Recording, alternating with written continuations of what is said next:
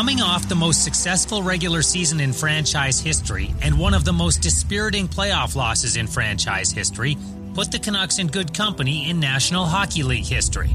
The NHL is littered with more tales of major upsets than any of its professional counterparts in North America. If the trials and tribulations of such an occurrence eventually lead to a Stanley Cup, you enter the pantheon of great champions who used heartbreaks to fuel their breakthroughs. If not, you become part of a much larger group, the one filled with teams that simply missed their opportunities. The Canucks and captain Markus Naslund were focused squarely on the former. A lot of times you look back and you get judged on how many championships you won. So we knew that we would never be satisfied unless we would win the cup. But first, they had to determine whether or not they had the right pieces. And as analyst Ray Ferraro points out, there was only one particular piece in question. The one thing that always hung around the Canucks, of course, was their goaltending and how far was their goaltending going to be able to hold up, you know, as the backstop to a very, very good team. Where was the hole? Like you just didn't really see it, and then you went, oh yeah, it's in goal. The Canucks needed more stops if they wanted to go on a run, and now management had to decide who would make them.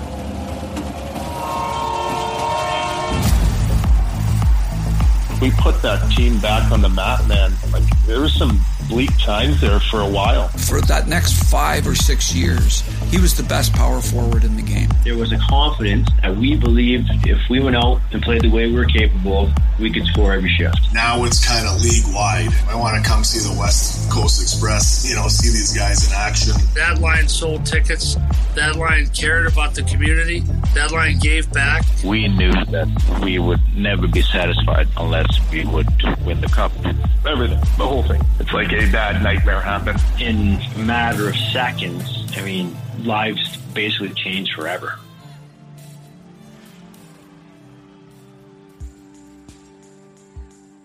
Constructing a winning team in the NHL is no easy task, but it pales in comparison to creating a team that can legitimately contend for a championship. Even if you're able to assemble a roster capable of challenging the league's best, so much has to go right in order to reach a Stanley Cup final, let alone win one. Among the many factors are health, luck, and excellent goaltending. General Manager Brian Burke believed two of those three were interconnected when it came to his Canucks, but he needed to know how the players felt. I remember going out for dinner with Nazzy. Well, I used to fly over with Dave Nonis and we would visit Naslund, visit our captain wherever we were, and in this case in Sweden and asking Nazzy, I said, look, do I need to get a goalie? Like, we believe in Klutz, but every year he gets hurt in uh, February or March, and then the playoffs begin. He's just coming off an injury, and we can't get him right before the playoffs. Do I need to get a goalie? And he said, Markus said, and several other players I talked to said, no, we believe in Klutz. He's a guy. We just got to figure out a way to get him healthy. With everyone backing starter Dan Cloutier, Burke knew he needed a better backup plan. Though it was very much in vogue to play your starting netminder in 60 plus games a season, not everyone is built to handle that workload and be ready for the playoffs. Burke and the Canucks were pleased with the progress of 22 year old prospect Alex Auld, who had been called up when Cloutier had been injured in the late stages of the previous season. Auld had been impressive in his six starts and had a front row seat for the Canucks playoff run. That year against Minnesota, like I ended up dressing every playoff game and backing up too. And I remember thinking like this was the start of something both personally for me, but also for the team. Like that was a step. It was like we got out of the first round. I still remember thinking, you know, okay, I'm going to be on the team next year. And then they pick up Hedberg late in the summer. Personally, I was obviously disappointed, but realized it was still about development and growth. Burke made the decision in late August and acquired veteran Johan Hedberg from Pittsburgh in exchange for a second round draft pick. The 30 year old puck stopper had become an overnight sensation two years earlier when he went from a relatively unknown backup to outdueling Olaf Kolzig and Dominik Hasek in backstopping the Penguins to the Eastern Conference Final. With playoff experience and well over 100 NHL games on his resume, Hedberg appeared to be a reliable option for coach Marc Crawford to deploy throughout the season in order to limit Cloutier's workload. Auld would continue his development as the starter for Vancouver's now minor league affiliate, the Manitoba Moose which ironically was the team Hedberg had been playing for when the Penguins found him in 2001. Having solidified the goaltending situation, Burke turned his attention to the business of Todd Bertuzzi. The hulking winger was set to earn $3.7 million plus performance bonuses in the final year of his contract. Bertuzzi had finished third in the NHL scoring race in each of the past two seasons, so earning up to an additional 1.8 million in bonuses seemed likely. But even if that were to happen, he'd still be grossly underpaid compared to the league's top power forwards, who are each earning 8 to 9 million dollars that season. I always believe that if you produce and you do good things, then you get rewarded. Markus was rewarded the year before, I believe, and I thought I was as equal just like Mo was on our team's success and I just thought that if you produce and you do your job, you get paid and rewarded. In a vacuum, Bertuzzi's rationale makes a lot of sense, especially in a time where contracts could be torn up and replaced with new ones, and there was no limit to spending on salaries. But with the collective bargaining agreement set to expire after that season, owners were expected to push for increased cost certainty in the form of a salary cap.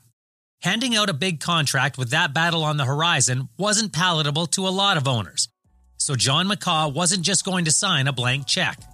Dave Nonis was the assistant GM at the time and was negotiating the deal on behalf of the Canucks. There's lots of reasons that they get contentious. You know, the biggest ones are usually always the same term and money. You have to have the ability to pay it. You know, you have to have the room to pay it. You have to have support from ownership that that's the, the right thing to do. And it took us a long time to get to that point that everybody was comfortable with the term and with the money. Bertuzzi's agent Pat Morris declared that negotiations would cease once the season began on October 9th as the two sides struggled to find a resolution. The date came and went, but that didn't stop the media from asking questions. Bertuzzi scored in the Canucks opening game, but then went through a goal drought, and the inquiring minds wanted to know if not having a new deal was the reason. I think with the contract, the media made it tougher than what I thought it was. It ended up dragging on for way too long. I know there was with ownership and with Brian and all that. But the distraction, I'm not sure, it was more media distraction because it was kind of like, well, if they're not going to pay me, then then move me, kind of thing. Like I've done what you guys asked to do and all that kind of stuff. Burke continued to campaign ownership, and eventually, McCaw approved a deal worth just under $28 million over the next four seasons. I mean, I made the deal with Todd, and at the time, it made perfect sense and was a good deal. And they had pre-approved it and then they changed their mind, so that produced a lot of friction with the McCaw family. But I mean, Todd Bertuzzi was worth every penny we paid him. Todd was not overpaid given what he had done. There's no question about it. You know, it was a lot of money back then for a player, but in terms of his performance, that's what comparables dictated. But when you're getting a contract that big and that many years tied into it, it sometimes takes a little longer to get everybody on board. It really wasn't that you say contentious, it wasn't that difficult between us. I, mean, I was doing those contracts and Pat Morris. It was it was more about getting those final little details, the last few dollars, the last year, everybody uh, agreeing to that. That just took a little longer than maybe it should have, but at the end of the day, he got a contract that he deserved. With a new contract in his pocket, Bertuzzi was free of distraction, media or otherwise, and the team was as well. Though the actual contract affected only Bertuzzi, the issue itself had loomed over the team to a certain degree, according to head coach Marc Crawford. I think it affected everybody a little bit, you know, as, as time's gone on. At the time, we're all saying, no, it doesn't, it doesn't, but it did, for sure. I think it affected Todd, it affected Brian, it affected me. I had already agreed to my contract, and Berkey couldn't do it because he was trying to get his done. so, you know, there were all sorts of elements in the background, and it was unfortunate. But, you know, as coaches and as players, your job is to just have that focus when you come to the rink that nothing else bothers you. And, and that's what we tried to do. Early season results indicated they'd been successful in doing so, but getting Bertuzzi's extension done coincided with a clear uptick in the team's production. After the deal was made public, the Canucks won five straight games, and the West Coast Express began to look like itself again, specifically Naslund and Bertuzzi. Given they played on the same line and power play unit, it's not terribly surprising that both might struggle if one of them wasn't dialed in. Their chemistry on the ice was undeniable. However, their close friendship off it was unexpected. Despite two very different personalities, Naslund and Bertuzzi had developed an extremely strong bond over the years, one that reporter Iain MacIntyre had been able to watch grow. To me, there's always been this fascinating parallel between Markus Naslund and Todd Bertuzzi in that both came into the NHL with a ton expected of them and failed fairly miserably at their first attempts with their first teams, the Pittsburgh Penguins and New York Islanders. But they came to Vancouver as these immensely talented projects that needed a lot of refinement. But probably the biggest component of that refinement is they individually had to figure out what it is they want to do in the NHL and how to do it consistently. And I think it's that common beginning that they shared that partly led to them becoming such good friends. As partners on the ice, it was kind of a natural, you know, a highly skilled finisher, uh, playmaker in Markus Naslund, and a highly skilled power forward, a guy who would just play in direct lines and try to go to the net. At least the Canucks were trying to get him to play in direct lines because Todd Bertuzzi loved to circle. But, you know, it was kind of natural. Hey, these two guys could be really good together. But I think part of what made their relationship and probably helped them even more as teammates on the ice was this common background that they shared that allowed them to, I think, see themselves in each other and become very good friends. It didn't start out that way. When Bertuzzi arrived in 1998, Naslund wasn't quite sure what to make of his new teammate. That he was a little bit of a loudmouth. I've told him that too, but no, not in a bad way. Todd was Todd, and and I wasn't regularly in the lineup, so it took some time for, for me and, and Todd to connect on a personal level. We, we butted heads a little bit in, in the early stages. And while they didn't play together for quite some time, the connection was obvious once they did. Instantly, we found chemistry when you're the polar opposite off the ice, there's a, probably a good percentage that you're that way on the ice too. And I think just overall, how we saw the game was very similar, even though we acted differently.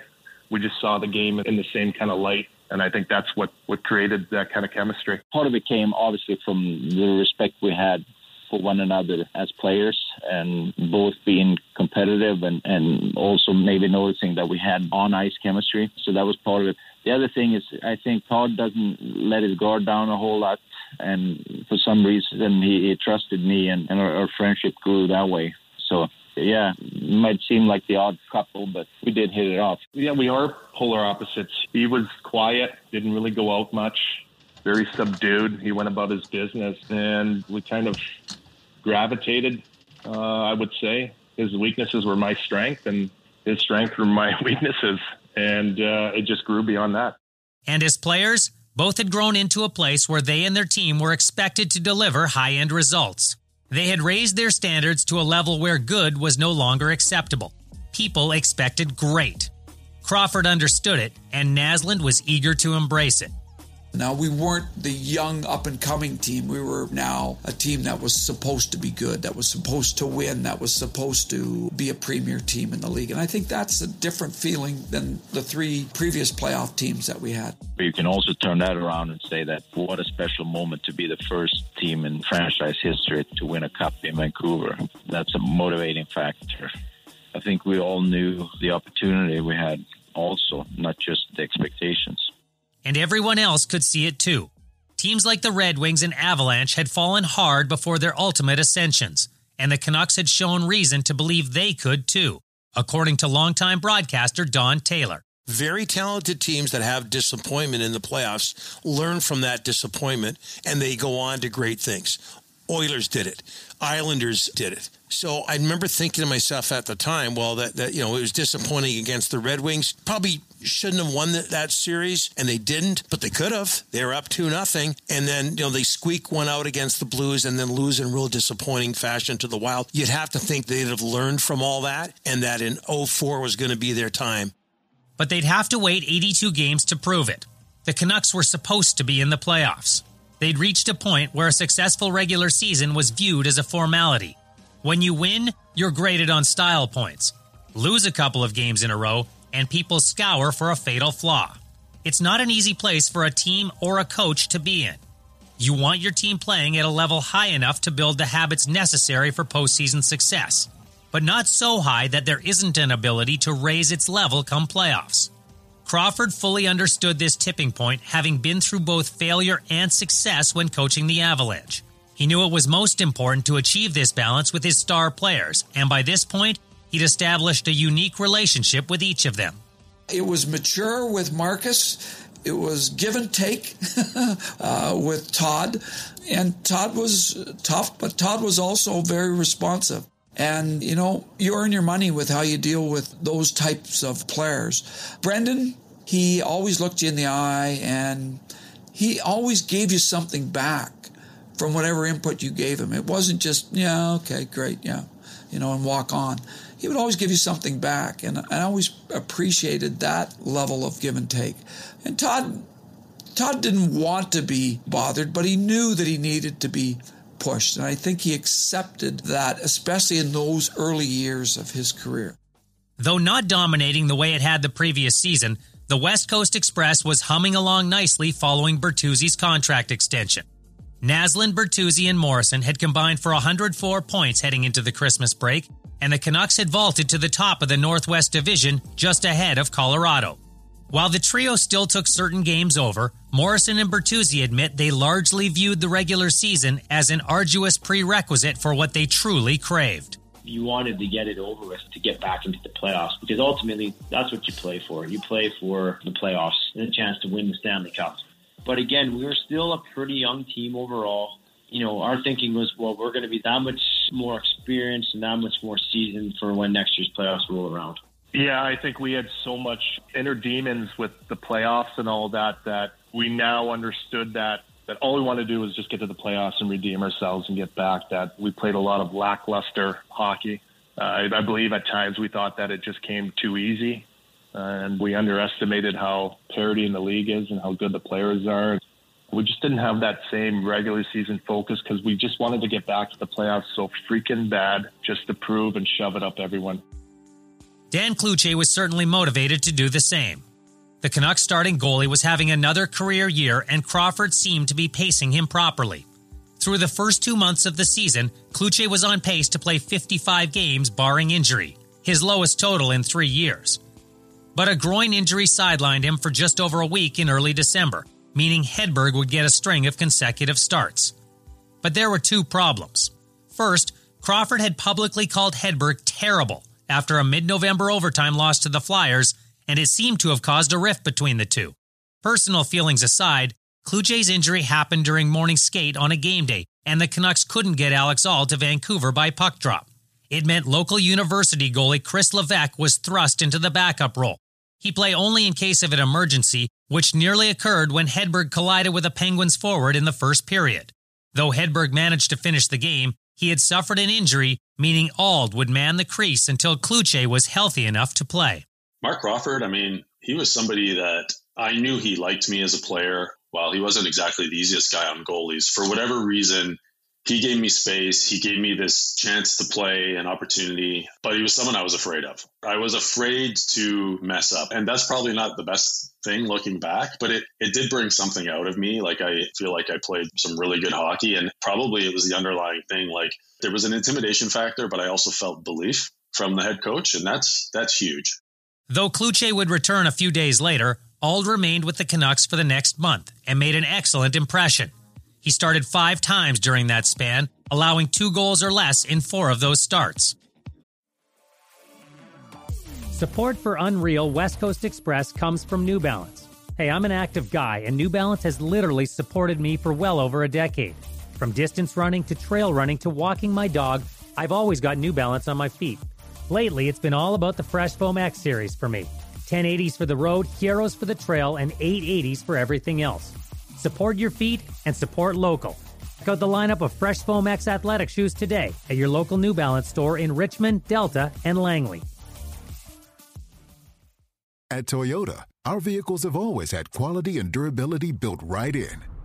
Because in winter, even our potholes have potholes. Quality means everything to us because it means everything to you. Lease a 2023 RAV4 LE all-wheel drive from $99 weekly for 60 months at 7.19% APR with $2,800 down. Order yours today. Visit shoptoyota.ca or your Pacific Toyota dealer. It's time to Toyota. As the season moved into January, the Canucks announced a three year contract extension for Crawford. His club and the Avalanche were jockeying for position atop the Northwest Division. Vancouver had a fairly strong month, but Colorado was nearly unbeatable, winning 11 times and picking up points in 15 of 16 outings. Their success was hardly surprising given the Avalanche had added a pair of future Hall of Famers on low cost deals to their already stacked lineup, as described by Vancouver forward Brad May. Kariya and Selanne come over. You got Sakic, Hejduk, and Tanguay, and you got Rob Blake on the back end, and other players that are really, really good. And yeah, we knew, like we knew when you were playing those teams because you had to get up for them. Because if you weren't at your best, you didn't even stand a chance to even be in the game in the third period for the most part. Having already played three times, the Canucks and Avalanche were scheduled to meet three more times in a three week span, an in season series that could very well determine the division. Though the Canucks lost one of their top defensemen, Ed Jovanovski, to a separated shoulder on January 25th, they were more than ready for their first tilt with the Avs on February 16th in Denver. With the game still awaiting its first goal, Naslund reached for a loose puck in the neutral zone and was hit high by Colorado's Steve Moore. Kariya, Steve Moore, and Joe Sakic taking a shift together. And Moore just hit Naslund, and Brad May went after Moore. Naslund's hurt. I, I don't remember the actual play itself, but I, I remember getting up and Mike Burnstein, our, our, trainer, coming to, to check on me. Um, I didn't play the rest of the game and, and had to stay overnight in, in the hospital there. So that was that. It, it wasn't that big a deal. It, it was a, a, borderline hit, maybe. Um, but I didn't make a big deal out of it. I, I just wanted to get back playing. I remember everything. Markus got hit. I was on the ice. I was the one who got a two minute penalty. The game was tied. It was, I believe, it was no no goals, but it was a very close game. I got the penalty on the play that Markus got knocked out. May went to the penalty box. Naslund to the dressing room. The Canucks skated to an important 1 0 win after Daniel Sedin capitalized on an avalanche turnover for the game's only goal. Vancouver had pulled to within four points of the division lead, but that's not what anyone was talking about after the game and MacIntyre was there to document it. And I remember when the hit occurred, initially you're sort of stunned, and even as an observer, you're concerned when a player's down on the ice, and then you see, oh, you know, that's that's Naslund down there. And then, of course, once you see the replay and take a look at the hit and the fact that Naslund was injured, then you know that this is going to be a big thing for Vancouver. And it was. And Marc Crawford was outraged, and his rage was pretty evident with the media post game. It just mystifies me you know, why this happens in, in, this league. You know, they talk about players not having respect for players. How about the officials? Should they not have uh, respect for the leading scorer in the league? But that was a cheap shot uh, by a young kid on a uh, on a captain, leading scorer in the league, and we get no call. We get no call. Why is there no respect from those referees for the leading scorer in the league? I do not understand that for the life of me. Crawford may have been the most animated of the Canucks, but he wasn't alone in his aggravation. Markus's teammates are really angry at Steve Moore and Brad May and Todd Bertuzzi and a couple of others expressed those sentiments and they expressed them far too bluntly and far too openly. Bertuzzi was seething in the immediate emotion of seeing his close friend injured on what the Canucks viewed as a dirty hit. He intimated that Moore would have to pay for his transgression within the context of on ice justice, as explained here by color commentator Tom Larscheid. First of all, when you take a cheap shot on a star player and an all star player and a great player, you're going to have to pay the consequences. It's called the code in NHL hockey. But it was May's post-game comment that ended up attracting most of the attention. After the game, I was talking to Iain MacIntyre, a very good reporter in, in Vancouver, and we were having a conversation. I was putting my suit on, and we were getting ready to go get in this taxi cab to go see our friend. He asked me, he said, What's going to happen? Because we're playing two more times within the next 10 days or whatever it is. What's going to happen? And we were, at that time, I think we were five or six. And this is important of the timeline, is we were a few points behind Colorado. So we could actually try to bridge that gap and try to finish first in our division because this is like the battle of the Titans. Anyways, I said to Iain, I said, he asked me if what's going to happen in the next, you know, next game or two with Steve Moore. I said, it looks like we put a bounty on a man's head, Iain. It's exactly what I said. Go back to the movie Slapshot. We both laughed. He said to me when I said it, because this is the banter that you have in a locker room, which is your sanctuary. And he, he laughed. He says, you can't put a bounty on a man's head, right? We've all heard that kind of, that scuttlebutt. I kind of giggled and I was like, no, seriously, we have to, you know, we got a serious game. To, I don't know. We're playing whoever tomorrow. We got to do this, that, and the other thing. Now he writes it in the paper. It's no problem. It's just a little little sidebar to the story of this game and whatever. It became much more than a sidebar, however, because the quote that ran in the story read as follows.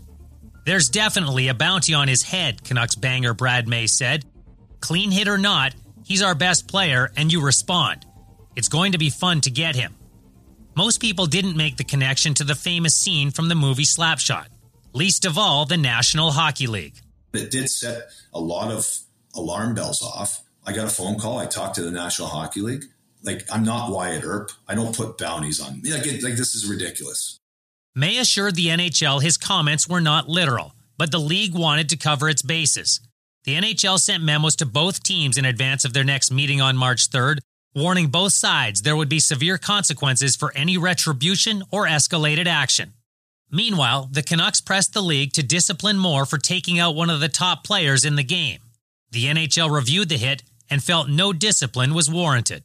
Yeah, I mean, it was a high hit, but in those days, I mean, it was 50 50 if you're going to get a, get a call. I mean, today, that's a suspendable hit. So it's, it's easy to compare it to, to, to today. But back then, it was not abnormal for a guy to hit another guy like that. Whether that's right or wrong, I'm not saying. But I mean, I do think there should have been probably more discipline associated with the hit for sure. Especially, you know, Markus was our top player. Was there malicious intent on Steve Moore's part? I don't believe so. But at the end of the day, you control your actions ultimately on the ice, and it didn't sit well with our team. We used to tell the league, and this will probably annoy Colin Campbell, but Coley would call me and he'd say, We had a hit last night. We were looking at it or we don't think we're going to do anything or whatever. And I'd say to him, Coley, don't call me. Don't worry about the Vancouver Canucks or the Anaheim Ducks or whatever team I had. We will look after ourselves. I don't care if you suspend that player. I don't care what you do. We will look after ourselves. And the league doesn't like that because that's self help and it's not allowed. So on this one here, do I think they could have done something? Yeah. Do I think it was a bad non call?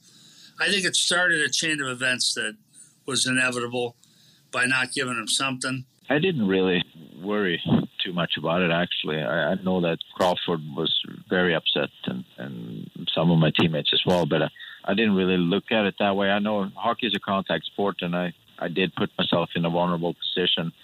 He took advantage of it, and it's unfortunate what happened. But I put my focus on just trying to get back as soon as possible, and yeah, get back to playing. After being diagnosed with a concussion, Naslund missed the next three games and sat out for a week, which was standard NHL protocol at the time. It meant he was back in time for the March 3rd meeting with the Avs, but he wasn't the only high profile figure in Denver for the rematch. In light of some of the post game comments, Commissioner Gary Bettman was on hand to send the message that everyone had better behave and play hockey. Both clubs complied as the top line for each team put on a show. Bertuzzi in front, Markus Free hands. Naslund in the last minute of the second period makes it a one-goal game. Naslund and the West Coast Express put up nine points, while Joe Sakic's hat trick was part of a 10 point night for Colorado's first line. There was but a single fight in the game. No one went after Steve Moore, and neither Bertuzzi nor May were involved in anything that remotely resembled retribution. It was the best game of the year. It was a 5 5 tie in Colorado. Incredible hockey, incredible hockey players. I think I played in the game. I know I, I know I played, but I don't know how much I played because I don't care. But I remember sitting on the bench watching these players play, and it was unreal. Time's run out. And these two great teams in the Northwest Division have played to an entertaining 5-5 tie. And they're still separated by a point and even in games. And now the home ice advantage switches to the Vancouver Canucks for next Monday night's game, Jim. And we can only hope that it is as entertaining as this one was. Fans in Vancouver were hoping for the same as they crammed into GM Place for the final meeting of the regular season between these Western powers. The Canucks had a day to rest up after finishing their road trip with a 4 0 shutout win in Columbus, while the Avalanche were playing the second half of back to back games after getting smoked 7 1 by the Flames the night before. I remember knowing that the Avalanche had gotten beat the night before, and I can remember going in and saying, These guys are going to be so ready because they were awful the night before. And that's what we were warning our players about. It was these guys are going to be ready. They're going to be ready. And of course, we wanted to beat them. And I think we wanted to beat them more because we wanted that divisional title. The teams were separated by a single point in the standings. Trevor Linden was on the verge of becoming the Canucks' all time leading scorer. There was a playoff like vibe in the building despite it being a Monday night in early March and personal revenge was the last thing on the mind of Captain Markus Naslund. I didn't think anything was going to happen. Obviously, guys were upset with Steve Moore, but yeah, not, not more than that. Former player turned broadcaster Ray Ferraro was part of the crowd and said something just felt off in the rink that night. It had this weird, it was odd. There was almost like there was something on the horizon and you didn't know what it was. Hell, nobody thought it was going to play out the way it did. Crawford recalls the team finding out about a trade before the game that may have affected the Canucks' mindset. I remember we were in on Zhamnov because we really felt we needed a center. And that night, right before the game, Zhamnov was traded. So we were all kind of disappointed going into that game. And I think that's actually another factor that people may not know that was such a big part of just the mood of the team. Brad May tried to set the tone early by fighting Avs tough guy Peter Worrell, who towered over him at 6 foot 7 and 250 pounds. On the ensuing faceoff, Steve Moore decided to drop the gloves with Canucks winger Matt Cooke, who played the game physically but rarely fought. It wasn't much of a scrap, but Moore had engaged in a fight. 18 seconds later, Milan Hejduk opened the scoring to give the Avs an early advantage. Not only were the Canucks unable to muster an immediate response, they looked sloppy and out of sorts. Vancouver was having trouble completing passes, let alone creating scoring opportunities. Colorado would double its lead on a Steve Konowalchuk goal with a little over five minutes left in the opening period. And that's when the wheels fell off for the Canucks. Joe Sakic and Darby Hendrickson scored within 51 seconds of Konowalchuk as Vancouver allowed the three fastest goals in franchise history. Crawford pulled Cloutier in favor of Hedberg in order to give his team a spark but the Canucks were still in a daze. Steve Moore, and the onslaught continues as the Avalanche take a five to nothing lead, and Steve Moore tucked that one in. Over their five previous meetings that season, neither team had led by more than two goals at any time. The Canucks and Avalanche had each scored 12 goals against each other. This first period blowout was a complete shock to everyone, including Jim Hughson, who was calling the game. I remember it as being a bit of a surreal night because something felt weird, like right from the start of that game, because the, the Canucks were spending way too much time on a guy who was not their main rival on that team. They were two really good teams that should have been playing at a high level, but the Canucks were preoccupied. The game was seemingly out of reach until May scored a pair of goals less than a minute apart before the midway mark of the second period. Linden assisted on both goals, making him the leading scorer in Canucks history.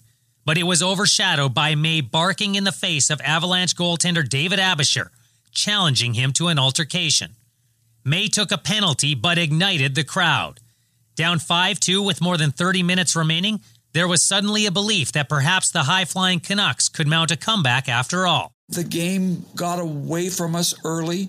Brad May, who'd gotten a couple scraps that game, he got us back in the game, I thought, you know, got us back to 5 2, and we had the two man advantage going into the third period. But then we got scored on early in the third period, and that's where everything went awry.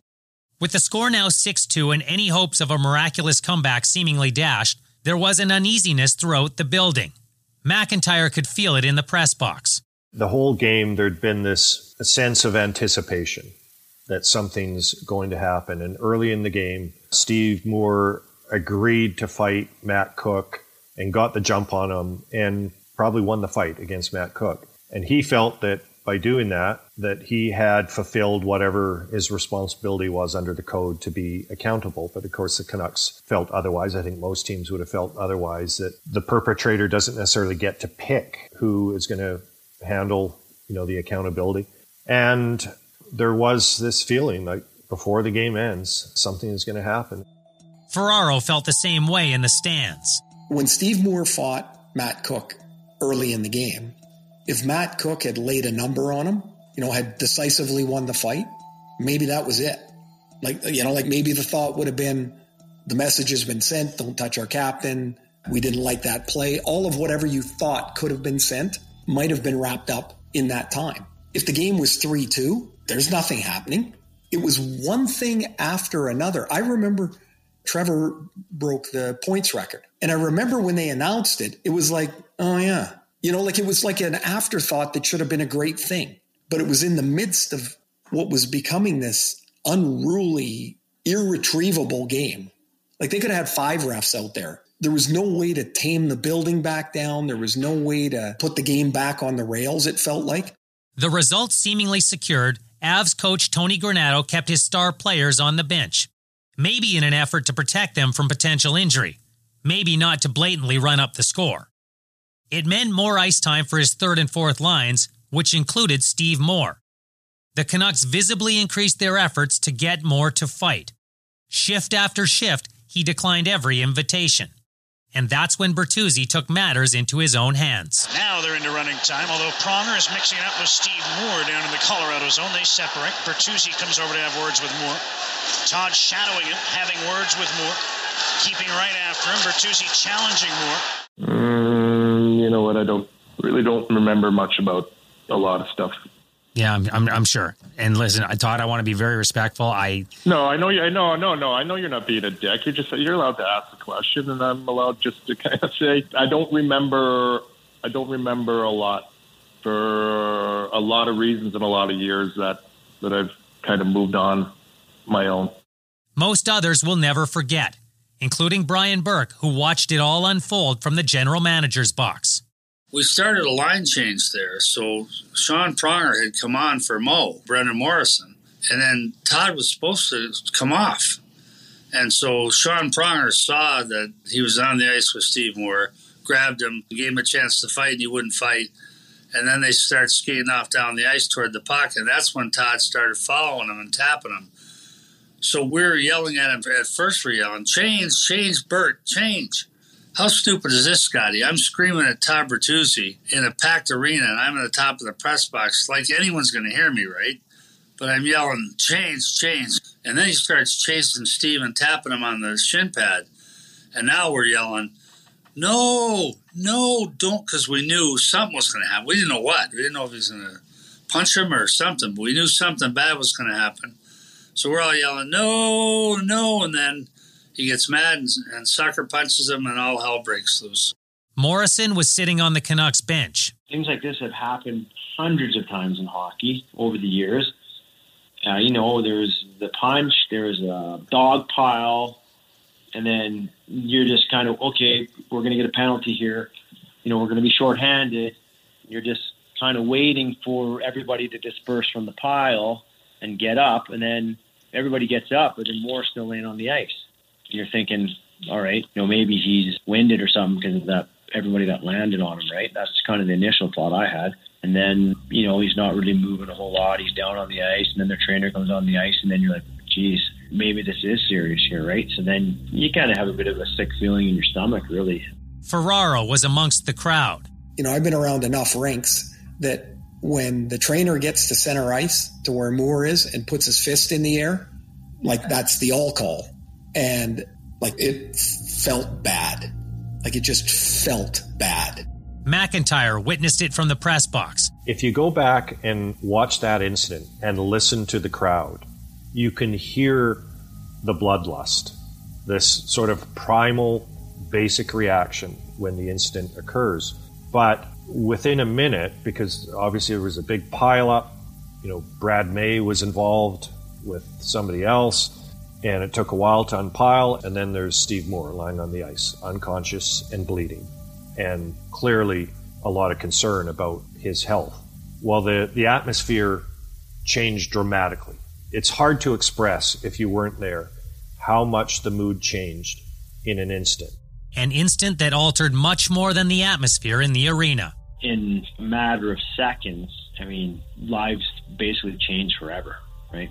Jovanovski had not yet returned to the lineup and was in the dressing room when Bertuzzi first arrived. You know, I wasn't playing that game. Yeah, I remember, you know, watching it doing rehab or whatever, and the melee breaks out, and, you know, Todd comes into the room. He's like, What did I just do? May was on the ice, but never saw the incident itself. I had the puck in the neutral zone, and I was going to score my first hat trick in my mind ever in the National Hockey League for me. So I had the puck. I turned dead left, and I get in my third fight immediately. And I remember when the fight was happening, I don't know, it was an eerie, like there's something that was weird, but the, of course, I don't know what's going on, Scott, because I'm actually in an altercation, right? I don't know what's over here to the left. The referee was like, please, guys, you got to stop. You're in the moment, but we heard this, like we let each other go. He said, thank you. The referee did. Now I get kicked out of the game. I had been in my third fight. I'm being escorted off the ice. I haven't seen anything. I walk down the hallway in the locker room, and the first thing I get is a 245, 250 pound man in my arms.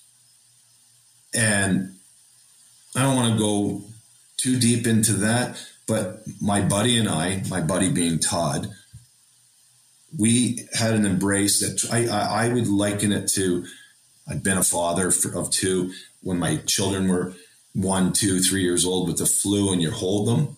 If you have that, you know, that feeling, that hold for probably 10 or 15 minutes in our locker room because the whole spirit of the sport and the game and everything else, it was gone. This was serious. This was like very emotional. Yeah, that, that's a moment that I'll never, I'll never forget. It's actually a special moment, but it's my moment and I'll leave it at that. I remember after the game, uh, just going into our video room, and he was he was so distraught, and his wife was there with him, and you know he had you know just total, total, total gargantuan remorse. I can remember going to get Brian. I'm saying, Brian, you've got to come in here. He needs you right now. Well, he was sobbing. He, he, he was he was a wreck. Steve Moore was stretchered off the ice, eventually loaded into an ambulance, and transported to Vancouver General Hospital. He was conscious, but no one knew the extent of his injuries. Trying to talk to Todd, he said, I'm going to go to the hospital because we had heard he'd been taken to the hospital. He said, I'm going to the hospital to see if he's all right. I said, No, you're not. I said, You're not going anywhere near the hospital tonight. We'll get reports on him. We'll find out how he's doing. You go home, we'll sort it out. Then we went from there. No one was sure what to think that night, and most have trouble reconciling the incident to this day. From Naslund? Yeah, it, it's a surreal moment looking back at really the whole game and, and all the stuff that occurred even prior to Todd incident. But it's such an unfortunate moment for everyone involved. Obviously, it's, it's I didn't want to see Steve Moore getting injured, and I didn't want Todd to do anything either because he, he liked me as a as a friend and as a teammate and wanted to stand up for me. Uh, yeah, it was so unfortunate for, for everyone involved. To Morrison. Obviously, there was no intent on our side or Bert's side to cause any harm. It was more of, man, you, you know, had a dirty hit on my line mate, my best friend on the team, a guy I hang out with all the time. You know, he missed some games. Like, I'm going to basically stick up for my friend and my teammate, my line mate, and I'm going to get you back but I'm not trying to hurt you or end your career or anything like that. I mean, that was like the absolute last thing. I mean, I, I can't speak for Bert. I mean, to be honest, we've never even talked about it, but I mean, I just know, I mean, nobody has that feeling of wanting to hurt somebody. To Linden, it was a brutal night. You know, it was just a bad for everybody. I have obviously a ton of empathy for Steve Moore, for Todd, who made a mistake, who was trying to do something, but it was a bad thing. It was just a it was a shitty deal for everyone. To Crawford. All of us that were there wished that the incident didn't happen. I think all of us felt that maybe we could have done one or two things better But the situation just happened. And emotions are part of the game. And on that particular night, the emotions got away from, from a few. And it is what it is, I guess, is the end result. It was very, very difficult situation for everybody. And, uh, you know, it, it, continues to be something that I don't feel comfortable talking about it. I don't feel comfortable reminiscing about it. It's just a, a sorry game that we wish wouldn't have happened. It was just terrible. It was a terrible ordeal. And then, you know, the days that followed weren't better. Many in the Eastern time zone hadn't seen the incident live, but the hockey world rose early the next day. It was the trade deadline, and the networks in Canada were carrying things full time because they were doing their trade deadline shows. So timing is everything. Two national sports networks, each with 9 to 10 consecutive hours devoted to NHL coverage. It was intended for trade talk, but the fallout from the Bertuzzi Moore incident took center stage while waiting for deals to materialize. From a hockey standpoint, Bertuzzi had been suspended indefinitely with a hearing to come the day after the deadline. No one knew what the suspension would look like, but with only a few hours left to improve their roster, the Canucks felt they couldn't count on a lenient sentence, according to assistant GM Dave Nonis. We knew we had a good team. We're losing one of our best players, and you just don't replace them within a couple of days with that said, we felt we had to try to add a couple of pieces to fill the void and, and, give us the best chance possible. But when teams are at the deadline and they know that you know you've got a, a situation on your hands, you're not getting many people that are throwing you lifelines. And we didn't get many thrown to us. We did the best we could with what we had, added a couple of pieces, but they weren't players that could ever replace Todd Bertuzzi and make that line as effective as it was. Vancouver added speedsters Martin Rucinsky and Geoff Sanderson to their forward group and acquired Marc Bergevin as a depth defenseman, all of them in exchange for either draft picks or prospects. While the hockey world was wheeling and dealing, the rest of North America was reacting to the Bertuzzi Moore incident. It was a slow news day the next day, and that thing got picked up everywhere. Had there been something else, I don't think it would have been quite as spectacular as it became. Crawford's not exaggerating. News outlets were running the story. Debate shows were holding referendums on violence in hockey. The biggest daytime talk show in North America, Oprah, ran footage of the incident and commented on its gruesome nature. The biggest story in hockey had become the biggest story overall. I did an interview one night with Greta Van Susteren from CNN. Like she was a big star then. She was doing OJ stuff and all that. So it was a national story. Was some of the coverage unfair? Probably, but a lot of it was fair too. I mean, you're going to have a full spectrum when that happens. People get a chance to be unfair, are going to take it, and people who are honest and fair are going to be honest and fair. Bertuzzi flew with Burke to Toronto for his hearing with the league. His team prepared for a home game against Minnesota. Both meetings occurred two days after the incident, and while Bertuzzi wasn't a part of the Canucks 1 1 draw with the Wild that night, he did return to the arena to deliver the following message. I want to thank everybody for joining us on such short notice tonight. Todd is here to make a statement. He flew home today with Brian Burke from Toronto. They arrived back in Vancouver just before 5. Uh, he's had the opportunity tonight, just a few minutes ago, to visit with his teammates. Neither Todd or Brian will make uh, or answer any questions tonight. Brian will be available tomorrow morning right here at 10 a.m. to uh, answer questions regarding the NHL's decision.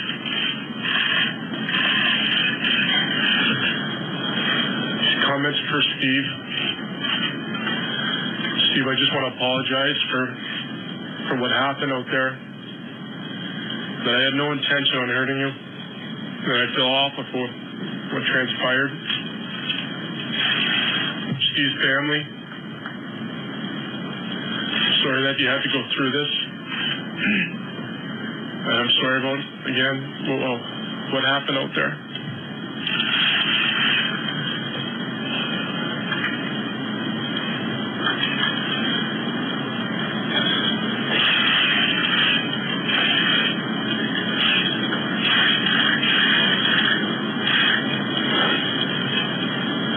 I'm relieved to hear that Steve's going to have a full recovery. It means a lot to me to hear those that's going to happen. I want to apologize to Mr. Burke, Mr. McCaw, the Vancouver Canucks organization, my teammates.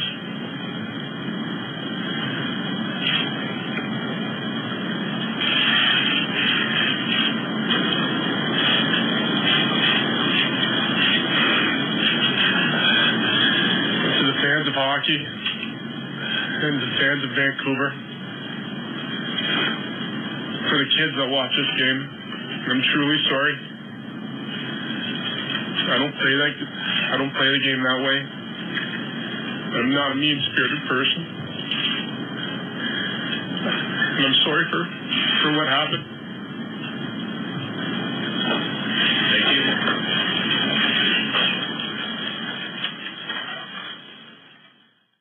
The league ruled the next day, delivering its verdict in both a statement and a conference call. Today, the league announced that Vancouver Canucks forward Todd Bertuzzi has been suspended for the remainder of the 2003-2004 season, including the final 12 regular season games, plus the entire 2004 Stanley Cup playoffs. In addition, Mr. Bertuzzi's eligibility for the 2004-2005 NHL season will be determined by Commissioner Bettman prior to the start of training camp. Ineligible to play another game that season, Bertuzzi remained away from his team as it tried to adapt to playing without one of its most dominant players. I wasn't glued in or as focused as you think I would have been. There was just there was a lot going on, and obviously I'm still part of the Canucks and I'm one of their loyal teammates and all this kind of stuff. So I, all I wanted was them was have an opportunity to win and all that. And they fought and clawed as hard as they can. But I'll be honest with you, they were. And that's not being selfish. There was just a lot going on that I wasn't able to be all in as far as watching. You know, no one condoned what happened, but we were still there for him. He was still their teammate. The players regularly contacted Todd, were with him to try to help him get through it. At the same time, we had to move forward as an organization and try to put the pieces back together so we could be as competitive as we could be down the stretch and into the postseason. The Canucks were four points behind Colorado in the division with 12 games to go, but there was no telling what effect the specter of this event would have on them.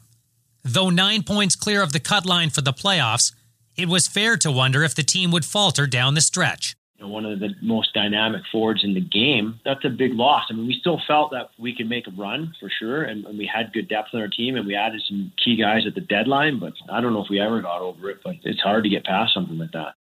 The Canucks started their playoff push by beating the Oilers in overtime, with the newly acquired Sanderson scoring the winner.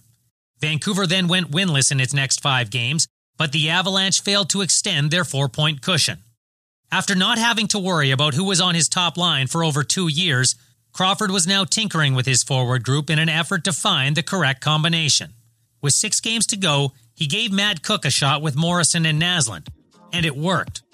Cooke scored the only goal in a 1 0 shutout over LA and sparked a winning streak. The Canucks ran the table over their final six games, and on the final day of the season, did what they were supposed to do a year earlier. They won their final game at home and edged out the Avalanche to win the division title. It set up a first round matchup with the Calgary Flames. The two clubs had a memorable playoff history, but hadn't met since the Canucks upset the Flames in the first round of their run to the Cup final in 94. It was a great matchup that series, and it was an especially terrific matchup between Mattias Ohlund and Jarome Iginla. And Jarome Iginla was one of the premier players in the league, and Oli was so unheralded, but we knew how good he was, and you know we wanted him out there every time, and that was such a great battle those two. Iginla had tied for the league leading goals with 41, but it was Ohlund who scored in the opener as part of a 5 3 Canucks win at GM Place. Calgary's captain would respond with his first of the series in Game 2 as the Flames skated to a narrow 2 1 victory in Vancouver. The series now back in Calgary, Naslund scored for the second straight game, and Morrison set up Cooke for the game winner as the Canucks countered with a 2 1 road win of their own in regaining the series lead.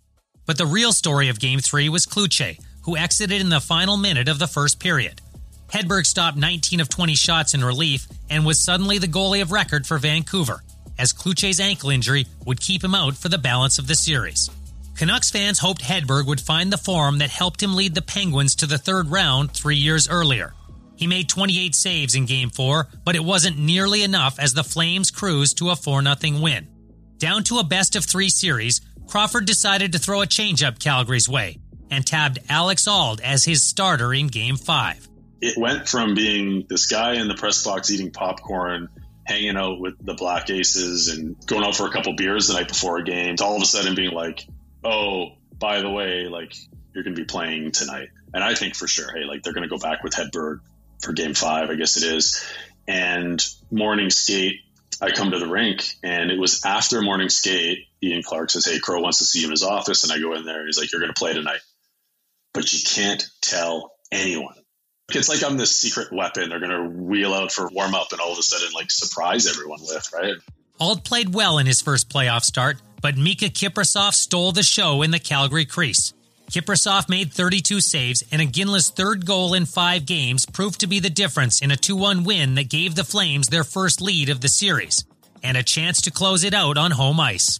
Crawford stuck with Auld in Game 6, and as Morrison describes, the Canucks provided him a big cushion to work with. We're up 4 nothing, completely dominating the game, like all over Calgary. You know, when you're up 4 nothing, no one's saying it on the bench, but you're like, right on, man. We're going home. Game 7 at home exactly where we want to be again. Everything's good. Midway through the second period, we're up four nothing, and we are absolutely cruising, like facing elimination on the road, and we showed up. And then Calgary starts this wave; they're coming back, and I, I mean, looking back now, I like it feels like it was like four or five whole goals. Like everything was getting tipped back in, shots from the point. And I still remember 4 1, not a big deal. 4 2, the dome gets louder and louder. At 4 4, I remember that is the loudest noise I've ever felt. Like my whole body the whole building, everything was shaking with the noise and the, you know, everyone pounding on the bleachers and everything. The flames that come down from the ceiling in Calgary, that heat's getting hotter and hotter. Now the game's 4 4, and you're basically you're hanging on for dear life. Like, hey, let's just get this into overtime. So we do. We get into overtime, and the thing with overtime is, well, I mean, our season's on the line now. I mean, shit. I mean, we get score on, we go home. They call it sudden death overtime for a reason. It would either mean exactly that for the Canucks season or the exact opposite in keeping them alive in the series. Neither team could light the lamp in the first overtime period, and they were off to double overtime with Calgary on a power play. Vancouver killed off Ohlund's holding penalty, and the game remained deadlocked at four through a second extra session. Knowing the consequences of the next goal, no one wanted to take a big chance in fear of making a major mistake. Despite their season teetering on the brink, Naslund says the Canucks weren't acting nervous. Yeah, I remember it being a very long, long game, and we needed to win it. But there was a calmness in our group, and for some reason we didn't panic. Well, we go on in the first overtime. We go on in the second overtime. Now guys are getting fatigued, and shifts are getting shorter, and all this. But I remember sitting on the bench, man. It was weird. Like I was kind of in a good space in my head. I'm like, you know what? Like I feel really good tonight, and and I felt good all game. My energy still feels good and this is why you work so hard in the summer. This is why you put in all that extra time. This is why you push yourself, you know, quietly trying to convince yourself that you can go out there and be the guy. You never know if it's going to happen, but you got to try and tell yourself that. Naslund gets the puck in the right wing corner. Nice pass to Morrison, cutting in front. Morrison, dekes, shoots, scores! Brendan Morrison in triple overtime. There will be a game seven as the Canucks knock off Calgary five to four. Morrison has never scored a bigger one than this. You know, when the puck went in the net, I remember just dropping to my knees. It was more out of just relief than anything, knowing that you know we were going to play another game and, and have a chance at home again during Game Seven. Vancouver was electric for Game 7 as the Canucks looked to punch their ticket to round two for the second time in as many years. Having been through both the high and low of Game 7 the year previous, the Canucks were convinced their experience would pay off against the Flames. Linden had been a part of a Game 7 victory over Calgary 10 years earlier en route to the Stanley Cup final. He'd seen Pavel Bure take that game over, and he was witnessing another prime time performance a decade later. Jarome Iginla was he was just so good, and that was at his peak of his career, and he was just unstoppable. You talk about Todd and the physicality and the ability, and you know Jarome had all that, and he was just on top of his game. He was unstoppable. Iginla opened the scoring in the second as the Flames drew first blood. Cooke countered early in the third before Iginla's fifth goal of the series restored the Flames' advantage with less than 10 minutes to play. A desperate Canucks contingent threw everything it could at the Calgary crease, but Kiprusoff was unflappable. In the final minute of play, Jovanovski barged his way to the front of the Flames' net in search of the equalizer and took a high sticking penalty in the process. Only seconds remained in the Canucks season as Morrison lined up for a face-off in the neutral zone. Conroy gets possession of the puck off the draw, feeds up to Iginla, looking for the hat trick on the backhand. He sends it towards the goal, and he missed as it went off the side of the net. There's a jersey been thrown off the ice now. The referee picks it up, and the Canucks are able to move up the ice. Iginla fell down. Naslund carries it on the left wing. Goes wide on Leopold. Naslund cutting in front. Backhander stop. Cooke scores! Matt Cooke! He's done it again!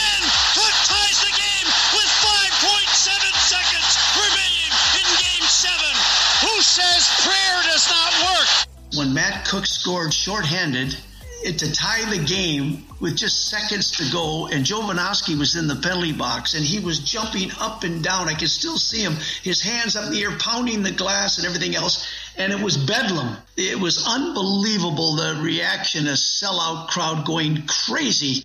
Cooke had scored the goal, but as Tom Larscheid describes, the image of Jovanovski celebrating in the sin bin captured the feeling perfectly. It was as though the hockey gods had deemed the Canucks worthy of more. It was only a matter of who would be the hero in overtime as a win seemed preordained. If you go through the series of events, it's like Markus gets the puck behind the net, he starts coming up the ice. If you watch the video, somebody throws a jersey on the ice. And then Iggy standing at the blue line. I actually slashed Iggy's stick out of his hands. Now he doesn't have a stick and he's got his hands up in the air. And meanwhile, Nazzy's racing down the left wing and you know we're just kind of going to the net. He throws it at the net. Cookie scores with like what three point something seconds left. I'm like, what? Oh my god! And you just think right away in your head, it's meant to be, right? It's just meant to be. Like these things just don't happen for any reason. Like this is meant to be. So we go in the locker room, obviously, just wired, and I think everyone had that same thinking. Like this is our game. There's no way we're losing this game. In the hysteria of the moment, it was easy to forget that Calgary entered overtime on the power play. Here's Iginla on the left wing, cutting in front. Iginla, CL, shoots, stop, rebound. Iginla, Rob, they score on the second rebound. Calgary has won it. Martin Gelinas put it home. A minute 25 into overtime, and Calgary's moving on to face the Detroit Red Wings. And like that, their season was over. It had been remarkable and unforgettable in so many different ways, but it had ended in much the same manner as the seasons that preceded it. For the third time in as many years, the Canucks were left wondering what might have been. They'd lost a dominant player, yet won their division with a second straight season of more than 100 points. They'd lost their starting goalie, yet very nearly won a sensational series against a team that would come within a game of winning the cup. While change is inevitable in professional sports, how much change was necessary? Brian Burke wouldn't get to make that decision. Despite months of speculation, he had not been offered a contract extension, and both he and Dave Nonis knew what that meant. We had meetings after the year concluded, and we were summoned, is probably the best way of putting it, to meet with ownership. We did it separately, you know, and we went over what we thought of the team, what we thought of our situation that we were in with, with Todd, the direction going forward and it was a different type of year-end meeting that I've ever had with an owner. And you know, at the end of that meeting, I talked to Brian and I said, "One of us isn't back here next year." so it was it was clear that they wanted to to make a change of some sort, and turned out that they were going to let Brian go and, and make me the manager. The makeup of Vancouver's ownership had changed back in November. The Aquilini family had purchased GM Place and 50% of the Canucks from John McCaw. Fans applauded the move at the time, preferring local ownership to Seattle based McCaw, who had been labeled an absentee owner. But Burke doesn't believe the change up top altered his fortune. He believes it was a direct result of how he handled Bertuzzi's contract extension at the start of the season. It probably cost me my job. The perception with ownership that I had overstepped my authority and that I wasn't a team player. So, after reconstructing the team and the fan base, Burke was out after six years on the job. He'd taken the Canucks from the bottom of the West to near the top of the conference, albeit without much success in the playoffs. He'd more than doubled the season ticket base, which now boasted a wait list, and the Canucks had sold out 86 straight games at the time of his departure. I listened to the uh, radio this morning, and Frosty, who I've only met once in my life in 11 years working here, and he is a pain in the ass. But he was making fun of uh, of, of people in hockey who cry. So I said, told my wife, I'm going to try not to cry. But I do feel uh, very fortunate to have gotten six years in this marketplace in this city that I love. I am very proud of what I built here. I'm very proud of what I leave here. Nonis took over the team in May and promptly signed the assistant coaches to contract extensions. But that was the easy part. With the threat of an NHL lockout looming, no one knew when hockey would be back. No one knew when Bertuzzi would be back. And when he was, what kind of player would he be? Coming up on the next episode of Unreal West Coast Express. Todd wasn't the same player, couldn't be the same player, so no, it was, it was different. You walk a tightrope in life now. You're scrutinized for anything that you do. And it seemed like no matter what, at some point, whatever city we were in, they would always seem to come back to, you know, that incident. We had to answer every question other than hockey questions, and I think it just became overwhelming. The general feeling and the, the focus was not solely on looking at how do we win the cup. You know, in that year, I thought that the rule changes really helped the Sedins. They were coming into their own. They were taking over as the premier group. We've always looked up to the older players and the better players, and we wanted to not beat them, but we wanted to be those guys and be, become better than those guys. And to see them do it every night, we understood what it took. Unreal West Coast Express is a production of Toolkit Content in collaboration with Go Goat Sports. Audio production is by Andrei Deacon. Writing and narration is by me, Scott Rintoul. Podcast supervision comes from Aaron Johnson. NHL game audio courtesy of the National Hockey League. Special thanks to the following NHL personnel Hannah Readnour, Matthew Manacher, Teresa Wiltshire, and Nick Martinez.